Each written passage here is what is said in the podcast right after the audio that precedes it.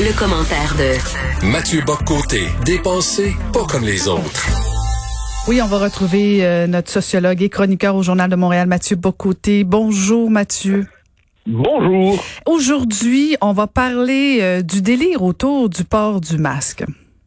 Oui, parce que moi, alors, il y a quelque chose dans cette question-là du masque qui devient absolument hallucinante. C'est-à-dire, d'un côté, on vit en ce moment au temps du déconfinement, hein, le déconfinement relativement complexe, un déconfinement progressif, un désir de déconfinement surtout qui est partout présent. Et ce qu'on constate, c'est que le virus de COVID-19 est là pour rester un certain temps. Hein, il suffit que les gens puissent se rassembler librement pour que la contamination reprenne. Donc, ce qu'on cherche à faire pour éviter la catastrophe que serait un autre grand confinement, un confinement généralisé, un confinement comme celui de mars, d'avril, de mai, eh bien, devant cela, on se dit, bon, mais comment conjuguer la liberté avec une sécurité retrouvée, une sécurité partielle, une sécurité, une prudence qui est jamais complète, qui est jamais totale, mais bon, qui permet au moins d'évoluer en société. La question du masque s'impose dans ces circonstances-là. C'est une mesure circonstancielle, temporaire, de sécurité sanitaire, de protection. Bon. Alors, tout cela, théoriquement, ça devrait relever d'un débat à la rigueur pratique, c'est-à-dire est-il efficace ou non? Pourquoi les autorités ont-elles varié? Pourquoi ont-elles changé d'opinion sur cette question-là trop souvent? Il y aurait matière à débat. Mais moi, ce qui me fascine en ce moment, c'est l'idéologisation de ce débat autour du masque, alors que globalement, c'est recommandé par l'ensemble des autorités compétentes, les médecins, donc des gens qui savent quand même assez bien de quoi ils parlent. Eh bien, là, il y a cette espèce d'idée que le masque serait le signe, le symptôme, le révélateur d'un complot pour asservir la population, pour la soumettre, pour la domestiquer. Alors là, on regarde tout ça et on a l'impression d'évoluer dans un monde parallèle. C'est-à-dire, je ne suis pas de ceux qui donnent le bon Dieu sans confession à l'État. Je pense que l'État a tendance à exagérer son emprise sur nos vies. Je pense que l'État, au nom de bonnes intentions souvent, c'est-à-dire la bonne santé ou encore la tolérance, eh bien, ça peut permettre quelquefois des intrusions exagérées dans nos existences en infantilisant la population. Donc ça, il y a de bonnes raisons globalement de ne pas se soumettre intégralement à tous les commandements sur le plan idéologique, à tout le moins à toutes les consignes gouvernementales, mais là, on est dans une situation d'exception. On est dans une situation d'exception où si on laisse le virus se redéployer, eh bien, nos sociétés vont être déstabilisées durablement avec tous les effets économiques et sociaux qui sont associés à ça. Donc, ce que je cherche à comprendre, c'est comment peut-on aujourd'hui idéologiser à ce point cette question?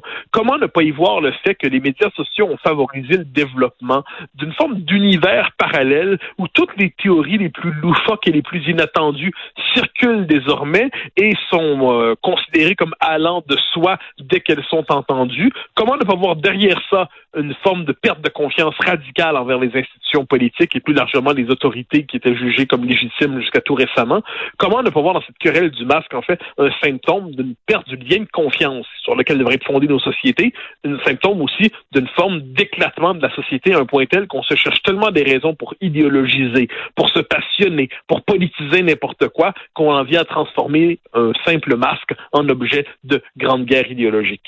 Ben, en fait, je pense que ça part de plusieurs dérapages, Mathieu, et que je n'endosse pas nécessairement, là, mais bon, il y a une vague aux États-Unis, bon, de complotistes, et probablement Donald Trump à la tête qui refusait jusqu'à tout récemment de le porter, le masque, même de l'encourager, qui niait même l'existence du virus. Donc, je pense que ça a créé un mouvement, ça, aux États-Unis. Ici, au Québec, mon impression depuis le début, c'est que tout le débat autour du masque a été, dès le début, très mal géré. Quand le directeur de la santé publique a dès le départ refusé de dire que oui, fallait le porter, je pense que c'est là où le petit noyau de complotistes, là, ils étaient peut-être au début 5-6, mais on le sait, quand ils sont 5-6 sur Twitter, ben ça devient des fois 1800, c'est exponentiel. Moi, je pense que le débat sur le masque, Mathieu, on a trop niaisé au Québec avec ça. Ah, mais ça, je suis d'accord à 100%. Moi, j'avais écrit une chronique il y a, mon Dieu, quelques mois, où à propos du rapport à la science dans la présente pandémie, où la science nous dit une journée qu'on doit fermer les frontières et l'autre journée qu'on doit les garder ouvertes, nous dit qu'on doit porter le masque, qu'on doit pas le porter. Donc, il y a eu, moi, j'étais de ceux qui trouvait exaspérant le fait que les autorités politiques se cachaient toujours derrière le langage de la science, alors qu'on était dans un moment politique au sens fort du terme, c'est-à-dire dans l'incertitude, dans le fait qu'on connaît pas exactement la bête qui se jette sur nous, dans un environnement instable. Eh bien, c'est pas vrai que la science a une espèce de guide de solution toute faite qu'on doit suivre religieusement. Le pouvoir politique doit trancher, on doit se méfier de l'instrumentalisation de la référence à la science dans le débat politique.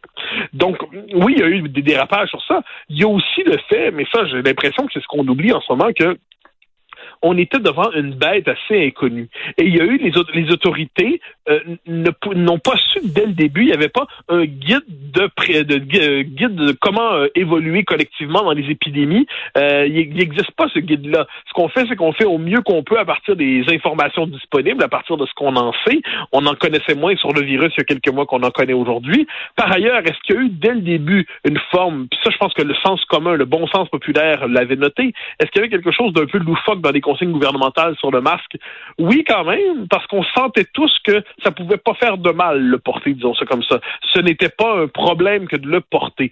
Or, là, il y a eu un discours flottant, mais on devrait, me semble-t-il, comprendre qu'il y a eu ce discours flottant. Pourquoi il y a eu ce discours flottant? On devrait se dire aussi, ce qui ne me semble pas exagéré, que oui, ils ont fait des erreurs, ils ont fait des gaffes, mais je connais aucun gouvernement parfait dans une situation aussi complexe que celle-là. Et en ce moment, si le grand objectif qu'on a, c'est retrouver une véritable liberté, eh bien, appelons ça un étapisme de la liberté retrouvée, le masque en fait partie. Ensuite, il faut se dire, et ça c'est important, faut refuser d'y voir une nouvelle normalité de manière définitive. Ceux qui nous disent désormais nous serons masqués comme en Asie, non, ça, attendons un peu avant d'établir des nouvelles normalités. Le monde, la situation change tellement rapidement. Donc, disons, on est dans une situation d'exception qui exige des mesures d'exception. Cette mesure d'exception, c'est le masque. Est-ce que ce sera pour quelques mois ou quelques années? On ne le sait pas encore, mais il faut garder à l'idée que c'est une exception. Mais cela dit, cette exception-là, respectons-la. Sinon, effectivement, on va entrer dans un contexte fondamentalement instable, qui va avoir des effets négatifs pour l'ensemble des catégories de la population. Et ce qui est fascinant dans tous les propos que tiennent les gens qui sont contre les masques, c'est toute la notion de on n'est pas des moutons, alors qu'on le sait très bien, hein, toi et moi, que souvent les Québécois, on s'est fait traiter de peuple docile, de suivre les consignes sans jamais rouspéter. Et là, il y a comme un mouvement disant, ben non, on n'est pas des moutons, on fera pas ça. Est-ce que c'est pas ça un peu aussi? C'est comme si ça venait, il y a quelque chose de je sais pas si c'est dans nos gènes ou si c'est dans nos racines, mais je pense qu'il y a certaines personnes qui sont en train de se battre contre ça. Oui, l'autorité, on n'aime pas ça, l'autorité au Québec. C'est ce que j'appelle l'idéologisation, c'est-à-dire la quête de liberté est fondamentale dans le cœur de l'être humain. Le problème, c'est qu'elle peut se fixer sur des causes nobles et grandes, ou elle peut se fixer sur n'importe quoi quand elle ne trouve pas justement la cause noble et grande pour l'inspirer. Donc là, quand c'est rendu que la question des libertés fondamentales, des droits fondamentaux, se fixe sur la question du masque, c'est que j'ai l'impression soudainement qu'on évolue dans une époque où le ciel est très bas, une époque grise, ennuyante même à certains égards paradoxalement, c'est-à-dire quand la liberté se fixe sur le masque, on voit où on en est rendu. C'est qu'il y a une espèce de perte de perspective, une perte d'horizon. Il y a aussi la question, on n'est pas des moutons. J'ai rien contre le fait qu'on ne soit pas des moutons. Au nombre de fois où je suis en désaccord avec tel ou tel discours qui me semble dominant, où j'incite mes concitoyens à douter un peu plus de ce qu'on nous présente comme allant de soi sur le plan idéologique, ben, je me désolerai pas de cet instinct de rébellion en lui-même, mais qu'il se fixe sur des questions plus fortes, plus légitime, ou à tout moins plus substantielle et infiniment plus riche que la question du masque. Là, on le sait, on l'a vu avec les bars ces derniers jours, que dès que les gens commencent à se rassembler, eh bien, les effets peuvent être assez rapidement plus qu'inquiétants. On le sait, c'est devant nous. On regarde les États-Unis au sud de la frontière, on le voit. Non, mais sachant par ailleurs que peu à peu, on peut espérer qu'il y a une forme d'immunisation de la population, bien qu'on ne sache pas encore comment fonctionne l'immunisation de la population. On peut espérer. Est-ce qu'on peut espérer vraiment un vaccin rapidement? Je ne sais pas, mais des médicaments plus probablement. Bon, mais le temps de traverser cette période d'adaptation, j'essaie de voir pourquoi transformer en principe fondamental, ce qui relève au pire d'une forme de désagrément. Je veux dire, j'aime pas particulièrement me promener masqué. Je trouve toujours loufoque quand je viens pour rentrer dans un commerce et je mets mon masque. J'ai l'impression qu'il y a encore quelques semaines, c'était une scène de cambriolage. Je veux dire, s'il y a quelque chose là-dedans, j'ai l'air d'un méchant dans un film qui met son masque avant d'aller je sais pas, dévaliser la caisse de mon marchand de journaux. Bon, c'est un peu étrange comme comportement. Mais on comprend dans les circonstances qu'il y a des codes qui s'établissent. On sait surtout que ça ne durera pas éternellement. Mais si on n'est pas capable d'avoir ce réflexe de bon sens, en se disant c'est temporaire, c'est pas agréable, on préférait pas avoir l'air des ninjas, mais pour l'instant, c'est ce qu'il faut faire. Si on n'est pas capable d'accepter ça, ben ça témoigne, je crois, moins d'un esprit de rébellion et de résistance que d'un esprit buté devant le réel. Merci beaucoup, Mathieu. Alors, je rappelle, on peut te lire particulièrement aujourd'hui sur le délire autour du masque. On peut te lire donc dans le Journal de Montréal. Merci, Mathieu Bock-Côté. Je te dis à demain. Plaisir. Au revoir. Bye bye.